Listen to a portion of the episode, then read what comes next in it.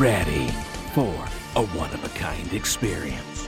Welcome, welcome to the Starter Zone, your home for the weekly news from around the world.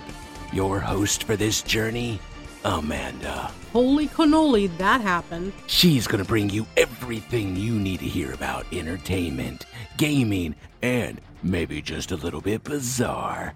Hold tight, because here she comes.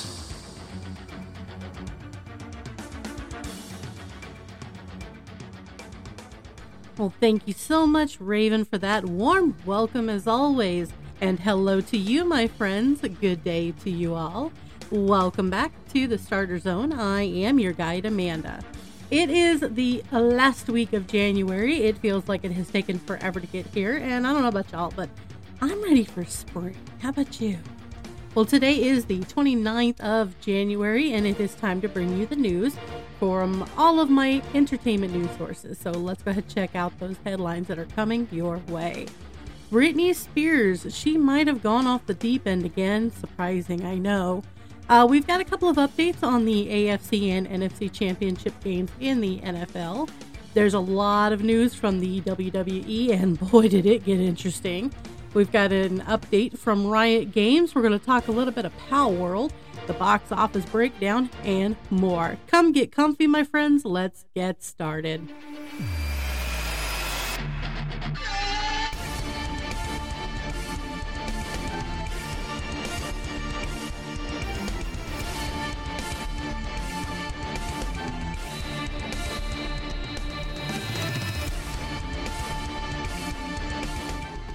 Let's kick this off with some music news.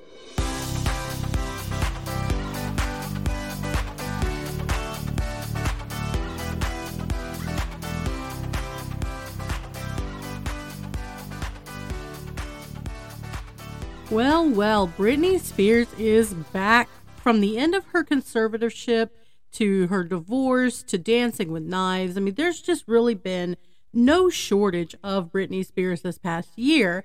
And it looks like we're going to start 2024 off with some nudity. Oh, baby,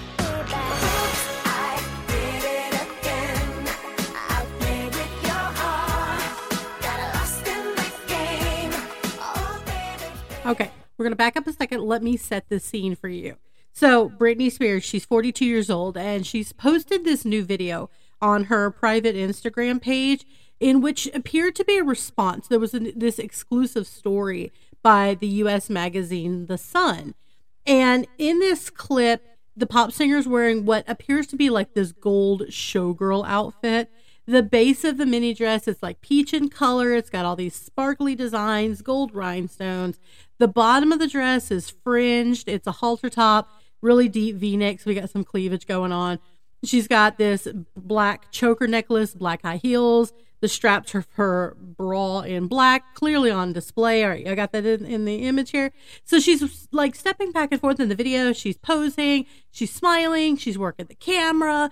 And then she puts this caption called Awkward Silence. I love making people uncomfortable. Here's to gold. Okay. So the post is this response that comes across as the Sun ran an article saying that Britney had made hotel ghosts uncomfortable at a recent stay at the Four Seasons Hotel in Los Angeles. Why were they uncomfortable? Because, well, Britney wasn't wearing anything. So, Britney has allegedly been banned from the Four Seasons Los Angeles after guests were complaining about her bizarre behavior and stripping by the pool. There were three different sources that confirmed to the U.S. Sun that staff at the Westlake Village Resort had been driven crazy by her antics over the past years. Like, okay, conservatorship open over, she's kind of lost it a little bit. I understand. She's got freedom now, right? Brittany has really been a longtime guest at this five star family friendly hotel. It's only a couple of minutes away from her $14 million mansion over in Thousand Oaks. And she has previously shared photographs where she was naked on Instagram, but she's, you know, covering her breasts. She's relaxing in her hotel suite during one of her stays. So there's a couple of these photos. Brittany also spent her wedding night at the Four Seasons when, with her best friend and manager, Cade Hudson. instead of her ex, Sam Asghari, according to previous sources. Well, that's a little awkward. Wedding night, I'm with my best friend, not my husband. Okay. She apparently is a big fan of booking the spa and beauty retreat because the hotel, all right, the Four Seasons, if you've never been there, is massive. It's got a huge indoor pool. There's a massage area and treatments that are available for guests. So, okay, yeah, sounds reasonable to want to go there so close to your home. However, now it appears the singer is not currently welcome on the pre- premises. The stand, the staff, excuse me, the staff had to temporarily ban her. One insider said, "quote Britney has been going to the Four Seasons in Westlake Village for years, but she's been causing a headache for staff. So in the past year, she's been banned from the hotel, unbanned, and is now banned again. Some guests have complained about her going topless by the pool and making them feel uncomfortable, and her behavior is often bizarre and annoying. Staff have talked about it throughout the whole hotel, and it's really unfortunate, but she's not allowed there at the moment, specifically not the spa. Britney might be an A-list celebrity, but she can't run around doing whatever she wants at the Four Seasons, unquote. Well, amen to that.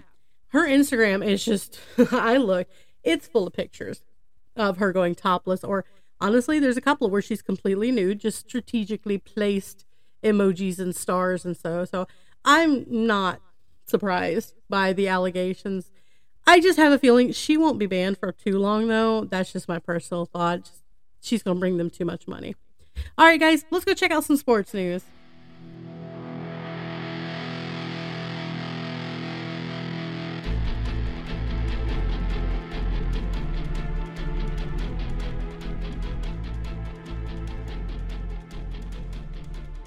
All right, everybody, the uh, Super Bowl is now upon us. The playoffs are officially done in the NFL, and the matchup is set for February 11th. Let's head to Vegas, right? But who's going to join us? Let's find out.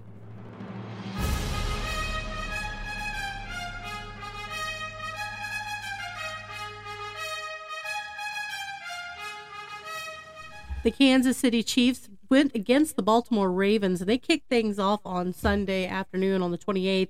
And this was the game. I'm talking capital letters, the game that everybody wanted to see because, you know, the Kelce family and Taylor Swift.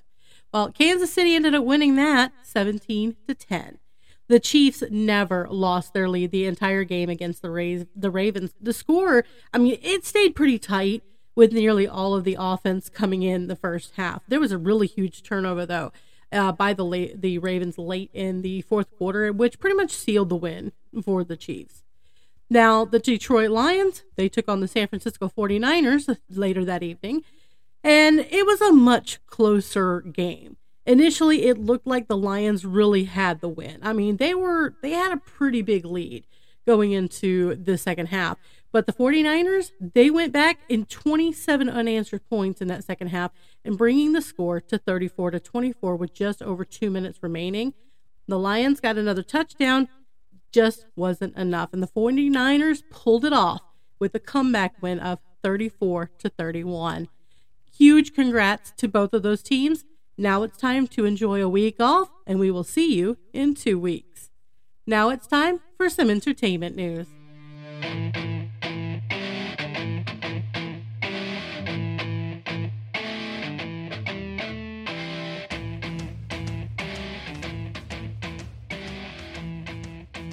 Okay, so sticking with the Kelce family, of course, I didn't want to talk about it in the sports section, so here we are. I did come across this little nugget after that whole Jason Kelce awesome drunken cheering for brother Travis last week. Now, Jason Kelce opened up about the shenanigans at the Chiefs Bills divisional round game. He and his brother run a podcast, so he's talking about it. And he said um, that his wife Kylie was not too pleased with his shirtless adventures. Uh oh. The center for the Philadelphia Eagles, who's 36, said he got caught up in the magic of Bill's Mafia ahead of the booze filled hurrah at Highmark Stadium, where he kind of stole the spotlight while cheering at Travis Kelce's star studded suite. He said, I don't know what I was expecting, but everybody was just beyond excited to have a good time and enjoy some football. And I don't think Kylie was happy about it. I gave Kylie a heads up. She said, Jason, don't you dare. He said, I'm not asking for permission. I'm doing this. Famous last words. She already told me to be on my best behavior because we were meeting Taylor Swift that night. Unquote. And this was on the podcast episode, uh, New Heights podcast that he and Travis do. And this was posted last Wednesday, the 24th. I mean, no pressure. Hey, behave. We're meeting a potential in law uh, you know, keep your shirt on. No can do, honey. I'm not asking permission. I'm doing this. Yeehaw, yeet out the window. Uh, just, I, I, still watch the video and it's, it's fantastic. But despite making national headlines with this rowdy celebration, it seems as though he made a really good first impression on Taylor. The Chiefs tight end, Travis, said Tay said she absolutely loved you. And Kylie, uh, Tra- Jason's wife, was seen chatting with Taylor, who's she's currently on break. She's got still got her Eras tour going on. Um, she's picking that back up in February. Um, last I heard, actually, she's supposed to be performing in Japan uh, the day before the Super Bowl. So there's a lot of talk about how she's going to make it back in time to see the game. So we'll see that. Now, probing his brother on what prompted him to jump out of the VIP box without his shirt, Jason admitted that he originally wanted to take his top off even earlier at a tailgate. So this was a part of the whole Jason saga that I missed the first go around because everybody was just talking about, oh, he jumped out the window and, you know, drunk and screaming, ah, you know, doing the T Rex thing. And, you know, there's Taylor cackling in the background with his wife and his mom, you know, and that sort of thing and I missed the whole. Apparently, before the game, Jason was outside the stadium tailgating with Bills fans. So he's hanging out with Bills Mafia. So, I mean, dude had an absolute blast and was pre gaming a lot. So he's already buzzed by the time little bro scored that touchdown that he's seen jumping out the window for. He said this there was something about that day. I just got caught up in the magic of Bill's Mafia, and it's electric the energy, the shenanigans. I was like, I got to have my shirt off. I wanted to stay out there long enough to get my nipples hard enough, he said. Although he admitted he couldn't remember what happened to the shirt at the end of the game. He said, This is how my mind works after 40 Miller Lights. Okay. Side note, that is way past my limit. I mean, but these are the types of guys that would just be so much fun hanging out with. And while we thought Jason had confirmed his retirement after 13 seasons from the Eagles, we did find out he's actually not confirmed and he's not expected to confirm for a while yet, maybe for another season. He said he's not going to make any kind of decisions until it's closer uh, to the spring or uh, the training in uh, in the summer. He's not 100% sure if he's done or not, but he's just going to have a fun time in uh, postseason. And he said he will be there with or without his shirt come Super Bowl. All right, now here comes the big story. I'm going to slow it down just a little bit because there there is quite a bit here. It's about it's actually like three different stories that are kind of wrapped into one central theme here. It all centers around the WWE, World Wrestling Entertainment. First story up. Dwayne The Rock Johnson has now taken on a new role within the company. It was announced back on January 23rd that Johnson had actually been appointed to the board of directors for TKO Group Holdings.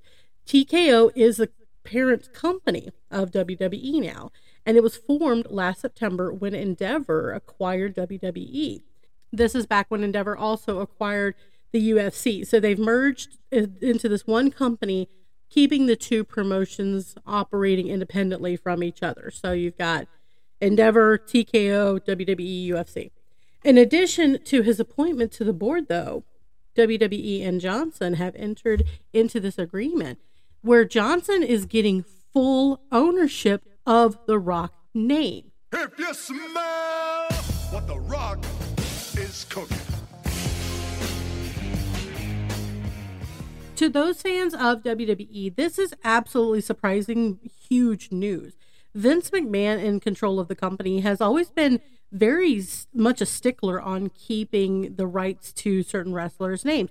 In fact, we just recently saw the re- he wasn't released; he quit. He didn't resign a contract. So there's wrestler by the name of of Adam Copeland, who in the WWE went by the name of Edge. Adam Copeland has been around for over 20 years. I watched him when I was a kid, so for him to come over to WWE from WWE to AEW was massive. But the question was, what name was he coming with? Because we all knew that Edge was owned by the WWE brand, and it, sure enough, he didn't come over with that name. He came over with Adam Copeland.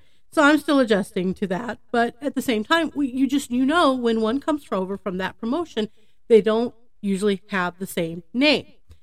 So here comes Dwayne Johnson, The Rock, and he's now going to be able to use his name whenever he darn well feels like it. It's his name now. So that's huge.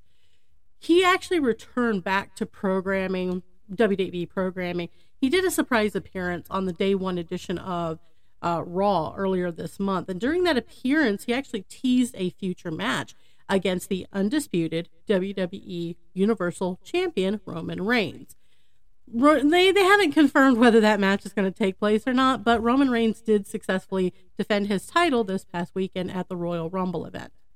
Johnson also made a social media post after that appearance stating that he was going to make history, raise the bar, and do things that have never been done before in WWE. And if that wasn't big enough, WWE also announced that beginning in January of 2025, Netflix will be the exclusive new home of Raw in the US, Canada, UK, and Latin America, among other territories, with additional countries and regions to be added over time. Likewise, as part of the agreement, Netflix will also become the home for all WWE shows and specials outside of the US as well, inclusive of Raw and their other weekly shows, SmackDown and NXT, as well as their premium live events, also known as pay per views. That includes WrestleMania, SummerSlam, and Royal Rumble. WWE's award winning documentaries, their original series, and forthcoming projects will also be available on Netflix internationally starting next year. This is huge. This is the first major programming shift as Raw leaves linear television for the first time since it was its inception 31 years ago. Now, Raw has like 1,600 episodes to date, and it's the most iconic show in sports entertainment. It debuted back in 1993. They have delivered action and compelling drama, um, unmatched athleticism 52 weeks a year, and blending the best of this scripted content with this unpredictable live entertainment. The three hour show, they helped launch the careers of Dwayne Johnson and Stone Cold Steve Austin, Triple H, John Cena, Roman Reigns, Bianca Belair, and Charlotte Flair. The show is currently number one on the USA Network. It's bringing in like 17 and a half million viewers over the course of the year and it's one of their best performing shows in the 18 to 49 advertising demographic. This is massive. WWE has more than 1 billion followers across all of its platforms. So this is all great news, except to those who are not Netflix subscribers and are not going to be getting a subscription. I mean, maybe they'll have SmackDown and NXT for a little while, right? Right? But, and this is a big but. So more drama has hit the WWE world and y'all this one this one's a doozy. It is really ugly whether the allegations are true or not. So Vince McMahon has resigned from his role as the executive chairman of TKO, with you know the parent company of the WWE, following really disturbing allegations of sexual assault, trafficking, and physical abuse. So these allegations came to light in a lawsuit filed by a former WWE staffer by the, the name of Janelle Grant, who worked at the headquarters of the wrestling company that McMahon founded. McMahon has denied the allegations, but he and he said he he's prepared to defend himself in court. But in a statement that came out back on Friday, the 26th of January, McMahon said he'd resigned uh, reports that McMahon had paid out settlements to multiple women while serving as the CEO and the chairman have been circulating since at least 2022. But the lawsuit, which was filed uh, back on Thursday, the 25th, by Grant, sheds whole new light on the extent of the alleged misconduct. In the lawsuit, Grant alleged that McMahon dangled a job offer at WWE and later promotions in exchange for sexual relations. Her lawsuit also alleges that McMahon trafficked her to other men inside and outside the company, including John Laurinaitis, who worked in the company's talent relations department and is also named as a defendant in the suit. According to the lawsuit, McMahon engaged in acts of extreme cruelty and degradation toward Grant during her time at WWE. Now, TKO, in an email to staff and in a statement to the press, only addressed his job status with the company, didn't discuss the specifics of the allegations. Look, it's a legal thing, they're not going to talk about it. In an email to staff on Friday, which was obtained by CNN, WWE President Nick Khan said simply, McMahon tendered his resignation from his executive chairmanship and board member positions.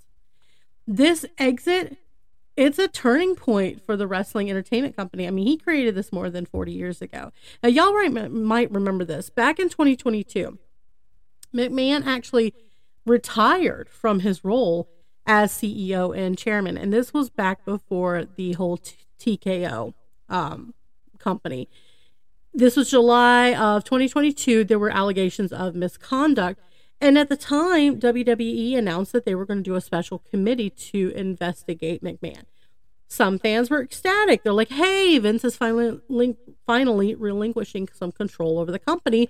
Maybe we can see some positive changes because it had felt at the time that the company was kind of going a little stagnant. Um, the storylines weren't as compelling. Talent was getting buried. Storylines were crud. And so a lot of fans were pretty happy. But the retirement, it didn't last long, and the investigation was closed in November of 22. He returned to the WWE board in January of 2023. So here we are a year later, and he's gone again. Grant's lawsuit raises a lot of questions about the culture behind the scenes at WWE, and she claims that they actively worked to conceal his wrongdoings. And she alleged that the special committee that was assigned to investigate investigate McMahon. Okay, tripping over that tongue. They never inv- interviewed her. They never requested any documents, and she was like, "I was trying to cooperate with everything, and they never talked to me."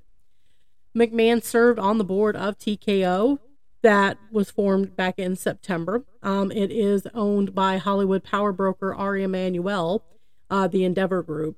And that deal valued the new company at over $21 billion. The WWE shareholders owned 49% of that combined company, with McMahon being the largest of the shareholders.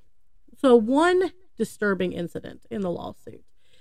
It detailed an alleged sexual assault among Grant, McMahon, and Laurinaitis that occurred at the WWE headquarters back in 2021, where the two men allegedly pulled her behind a locked door restrained her, and as she begged them to stop, one of the men, not named, allegedly said to her, No means yes. That's not going to go over well. In a statement to CNN on Thursday, Grant's attorney, Ann Callis, said the lawsuit was hold, sought to hold accountable two WWE executives who sexually assaulted and then trafficked the plaintiff, as well as the organization that facilitated and turned a blind eye to the abuse and then swept it under the rug. Allegations have also surfaced, surfaced regarding one particular wrestler that was potentially involved. And the clues given indicate that it might be Brock Lesnar who received pictures and videos of Grant in exchange for signing a new WWE contract. But details regarding his possible involvement, they're pretty sparse right now. It is worth noting though. Lesnar was supposed to be in a match coming up, and he was absent from the Royal Rumble back on the 27th. It's a conspicuous absence, and so of course it's got people speculating. But it's a lot. There's a whole lot. It's like a 39 page lawsuit, and I will link to the in the comments below if you would like to read it. It's pretty disturbing. I the allegations I want to say are believable just because McMahon has always kind of come off as sleazy, but we also got to remember that wrestling is it's acting. It's it's very sportsy acting. So you're going out there, you're putting on a show, and then you get in the ring and you're wrestling around, and that takes a lot of physical effort. So you know it's not completely all fake. So how much of his personality was what he let us see in the ring? How much of it was really hidden? I'm concerned how many people were involved if this was true. Why is it coming out now? Um, but then again, this was up until 2021. I mean, so honestly, that's really not that long ago. And it does take a little bit of time to get a lawsuit put together and put into the system. So maybe it's really not that that out of the realm of possibility that this legitimately did happen and she got on it as quickly as possible. It also could be that with the formation of TKO that Miss Grants decided, hey, you know, he's a cash cow bigger than he was before. Time to get in on this. But she's putting herself out there and detailing a lot of really bad situations. So uh, for for her sake, I hope that you know what that sounds terrible. I don't hope that this really happened to her. I don't hope that it was true. But at the same time, if she's going to put herself out there like that, then I hope there is a grain of truth. Otherwise, the public's going to tear her apart and trying to find a job is going to be very difficult for her. So we're going to have more on this story as it develops because I guarantee you this isn't over yet. All right, guys, let's go ahead and download some gaming news.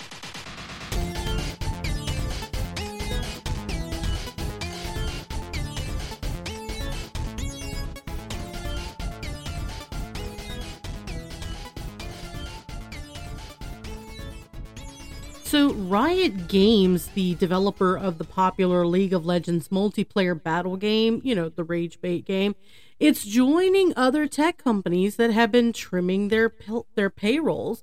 They had just had a layoff of 11% of their staff. My God, all the double digits. So, in a lengthy statement that was issued to staff, the CEO, Dylan Jadeja, and the chief product officer and co founder of Riot Games, Marc Merrill, said the move was meant to create focus and move us toward a sustainable future. It was at about three, 530 jobs, I think, with the numbers uh, that were being eliminated, which accounts for about 11% of the headcount at the company, which is owned by Chinese technology giant Tencent. A note to customers said this isn't to appease the shareholders or to hit a quarterly earnings number, it's just a necessity. The Los Angeles, California based company said it's expanded its investment across just too many areas, doubling its staff in a few years, and now they're going to be cutting back to focus back on the games. Riot Games said it was going to pay the staff who were laid off six months of salary at a minimum with cash bonuses and other benefits. It also said it would offer access to job placement services and counseling and visa support for staff who were working with visas. Those laid off can also request use of a laptop if needed. Pretty awesome, actually. That's really generous. Job cuts across the board. They've just been taking a toll on workers, and it's across various industries. It's not just gaming. I know I report a lot on gaming, but it's really just it's retail, it's tech, it's media, hospitality, and this has been going on for the last several years. It's just it's ramping up. In the most recent months, we've seen layoffs from Google and Amazon, Hasbro, and LinkedIn, just to name a few. But many have been in the tech sector, which hired extremely heavily back during the pandemic years when people were stuck at home and they used that time to play online games. So that the industry just exploded in 2020 through the end of the pandemic, but it's starting to slow down as things are returning back to pre pandemic things. I mean, Riot Games, it I remember they they started doing like the Arcane, uh, car, I want to call it a cartoon, but the animated series. They introduced uh, Team Fight Tactics and Valorant a couple years ago as well that are still ongoing. Now, Riot Games they sponsor the League of Legends World Championship, and the company has said it's going to remain committed to esports and entertainment in support of its games.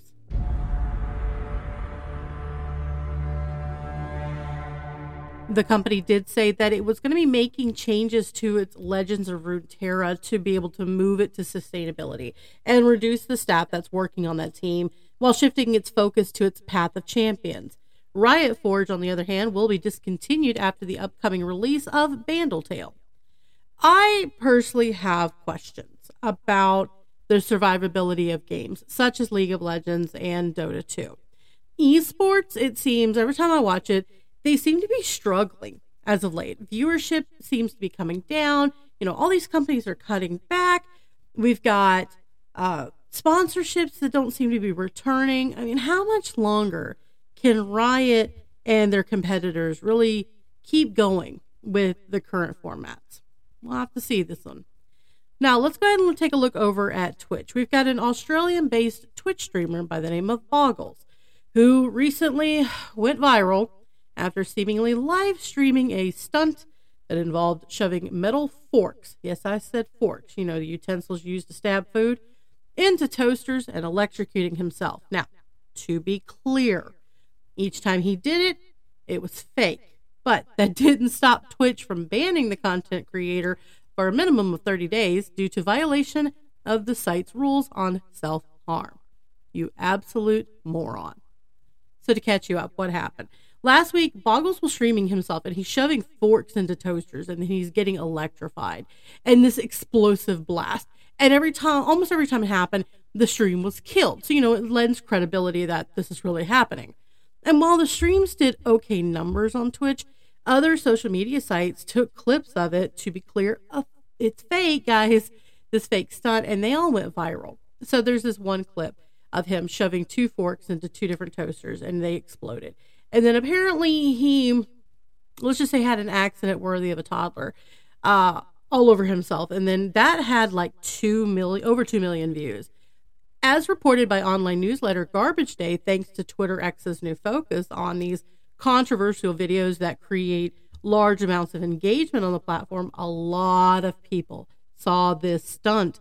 And of course, they all had opinions. But now it seems Twitch isn't happy about these fake but dangerous looking stunts. My previous statement on his behavior stands. All right, now in response to the ban. Boggles asked Twitch to unban him and claimed, look, it's an honest mistake. But he also tagged rival streaming service platform Kick and shortly after created a new account on the other service saying he's just going to stream there for the time being. As Garbage Day notes, some folks actually believe that Boggles electrocuted himself because, okay, look, apparently the streamer has a history of doing dumb stuff, including the one stunt back in 2023 where he sprayed gamers at DreamHack Melbourne with deodorant. That stunt got him reportedly banned for life from DreamHack events. Look, I get the joke.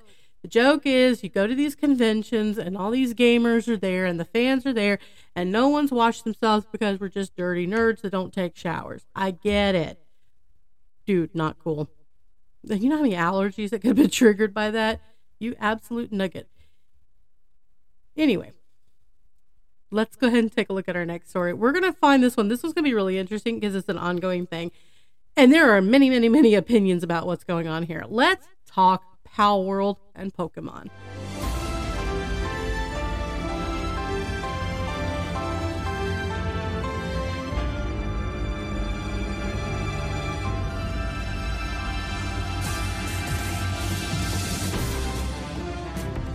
that truly is an absolutely lovely opening theme for Palworld. So Palworld has taken the entire world by storm just to start us off in 2024, right? Originally labeled as Pokemon with Guns, the smash hit has shattered records on Steam in really short order. Y'all, this game is still in early access too. This has got players gathering resources, we're crafting items and bases and weapons all while catching pals around the open world, much like the series in comparison. There is so much controversy that's bubbled up ever since this early release access. Um, and everything from there's like AI allegations to copycat clone accusations, just all over the place in social media. Now, several days after release and after remaining silent, the Pokemon Company has addressed the matter. While not naming Palworld explicitly, a 24th of January statement touched on another company's game released in January 2024. I wonder who that could be. The statement reads We have not granted any permission for the use of Pokemon intellectual property or assets in that game. We intend to investigate and take appropriate measures to address any acts that infringe on intellectual property rights related to Pokemon. And we will continue to cherish and nurture each and every Pokemon and its world and work to bring the world together through Pokemon in the future. It's still early days into Power Palworld's release, although its sales figure would have you thinking otherwise. The Pokemon Company is really clearly weighing its options for right now, and in launching an investigation into the surprise hit, it's not yet clear exactly what they might take issue with specifically. Okay, let's be realistic. There are some PAL models that are certainly similar to many of those found in Pokemon, and in some cases they are, you know, kind of eerily similar. But Palworld's director director, they've shot down like so many claims of direct clones, insisting any such accusations are slanderous. So for the time being, some legal practitioners argue there's just simply too much of a difference between the two games for the Pokemon Company to have like any real solid grounds in which to sue, but it's all speculation just, you know, for the time being.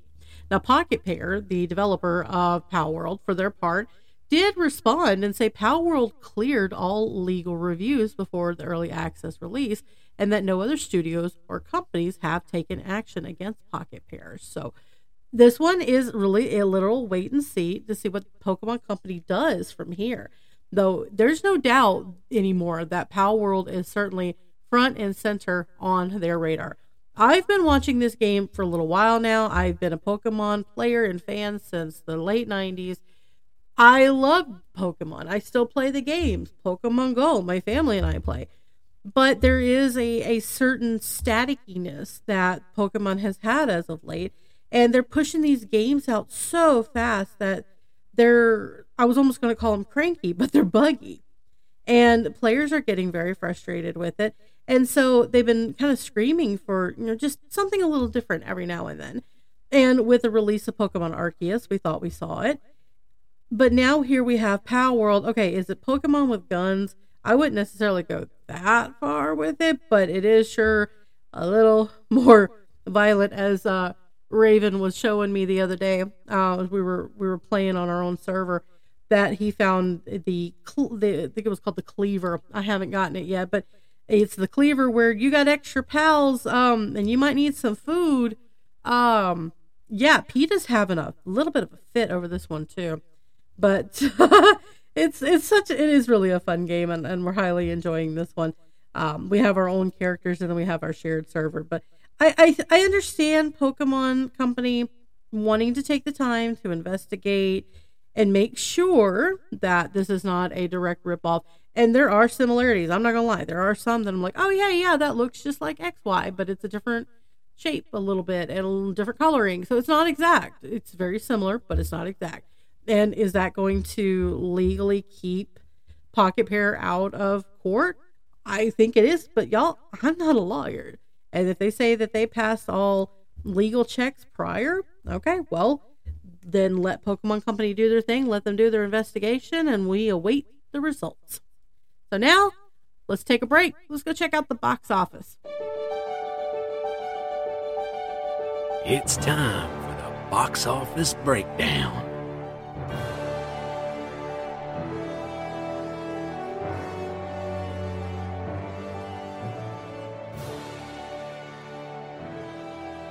The Mean Girl Plastics have been rocking it the last couple weeks, but have they finally met their match this weekend?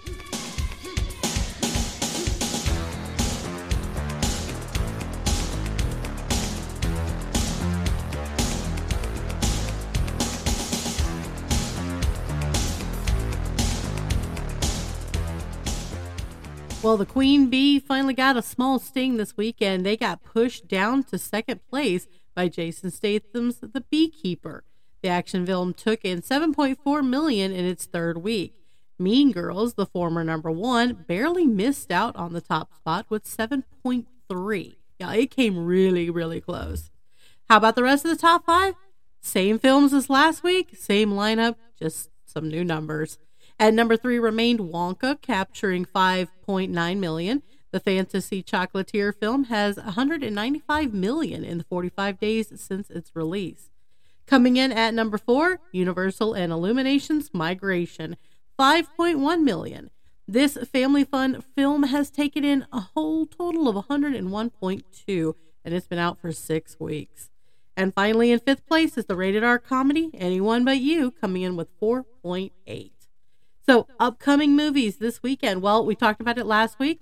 We are all watching for the release of the spy comedy Argylle, featuring Bryce Dallas Howard and Henry Cavill. This one, this one's going to be a lot of fun to see. Plus, y'all, it has a cat. It has cats in it. You can't go wrong with that. Now, one thing I did see, this one's not coming out until July, but if you haven't seen it yet, uh, go over to YouTube and check out the trailer for Despicable Me 4. Yeah, 4. I didn't know they were going to do a fourth one. Last I heard, Steve Carell was done with the character of Gru, but apparently not. He's coming back one more time. This time it's going to be featuring the three girls. We've got Agnes, we've got Edith, and we got Margot coming back along with Gru's new wife, Lucy, and a new addition. Nope, not another minion, Gru Jr. Little baby doesn't look anything like him and doesn't seem to like his dad, but they're all now in danger and shenanigans are looking to ensue. This one's going to be fun. Like all the Despicable Me movies are just fun. The Minion movies, hilarious fun. Stupid fun. I get it. They're little yellow things that don't seem to really get hurt. What can you really do? But they're still fun. So go check out that trailer. That dropped, uh, actually dropped yesterday, and I believe I want to say it was it was the early part of July. We're looking at for that release. So that's gonna be a fun summer hit. All right, guys, let's scoot on over and check out the odd news. And now for something different our first odd take of the day. This first story, it's going to hit a little close to home for me, literally. It is a Florida story, but this one's an actual feel good one. Four men from the small town of Niceville, Florida, have now completed the adventure of a lifetime. Y'all, they rode 3,000 miles across the Atlantic Ocean in an event called the World's Toughest Row.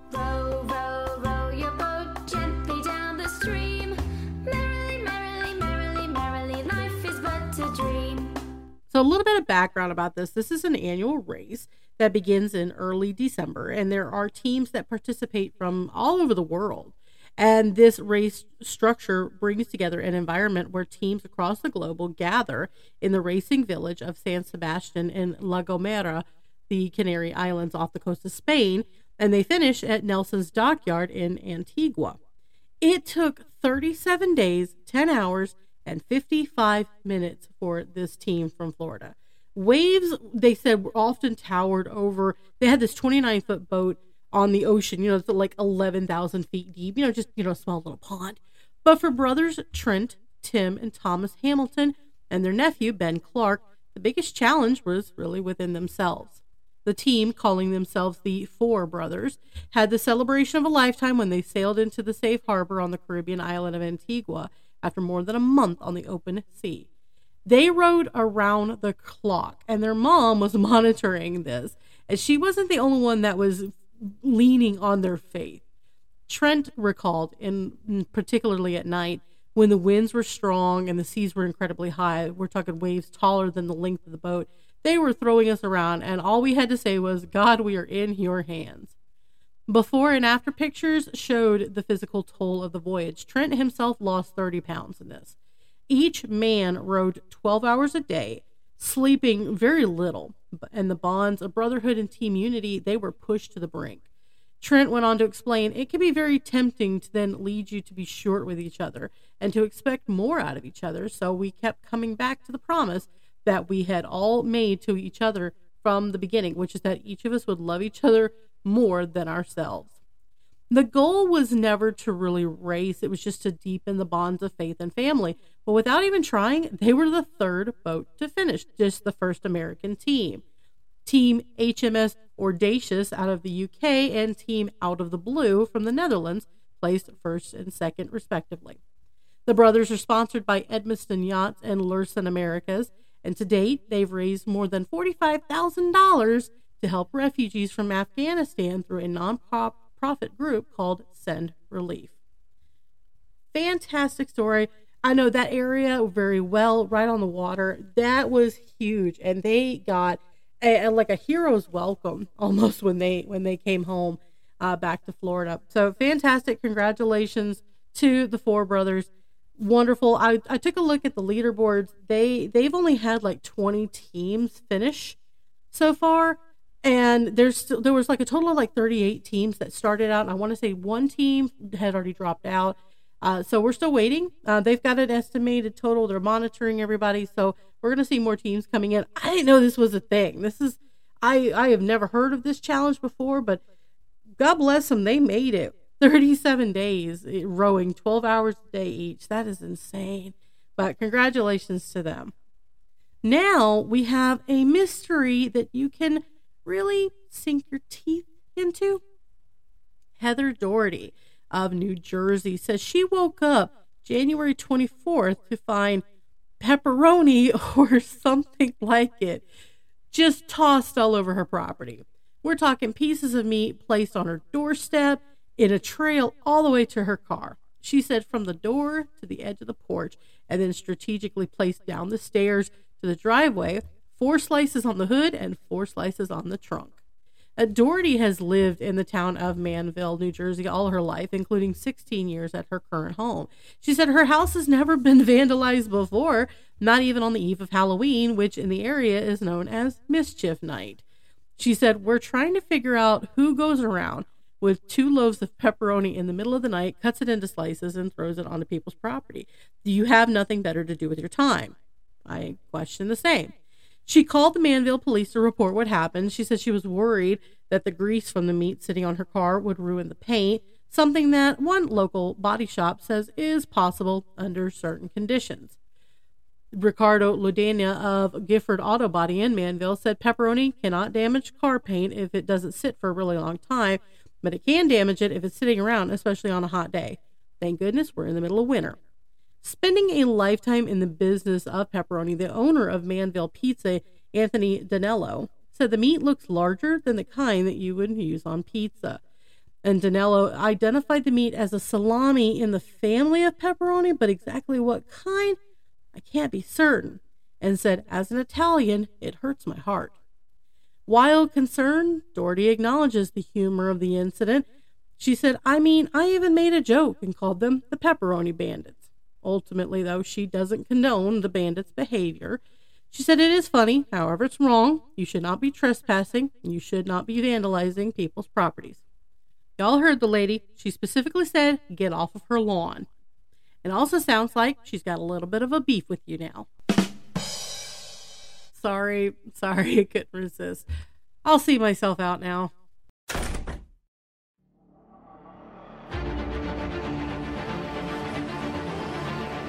Just an FYI, dad jokes are not exclusive to dads. It's just, you know, a fine art form, really. Once again, congratulations to the Kansas City Chiefs and the San Francisco 49ers for making it into the Super Bowl. Britney is once again back in the news and got banned. Lots of news and drama coming out of the WWE, and we'll see how they handle this round of controversy and lawsuits. Got some layoffs at Riot Games, a streamer banned for stupidity, Palworld versus Pokemon, and more. Thank you guys so much for joining me today. I do want to remind you I'm including all of the links to my sources in the comments so you can see what I see and more. Also, don't forget to drop us a comment or send us an email if there's a story that you want us to cover. Join us next time as we check out the latest in our entertainment news. Remember, stay comfy in the starter zone. This is Amanda. Good luck and have fun.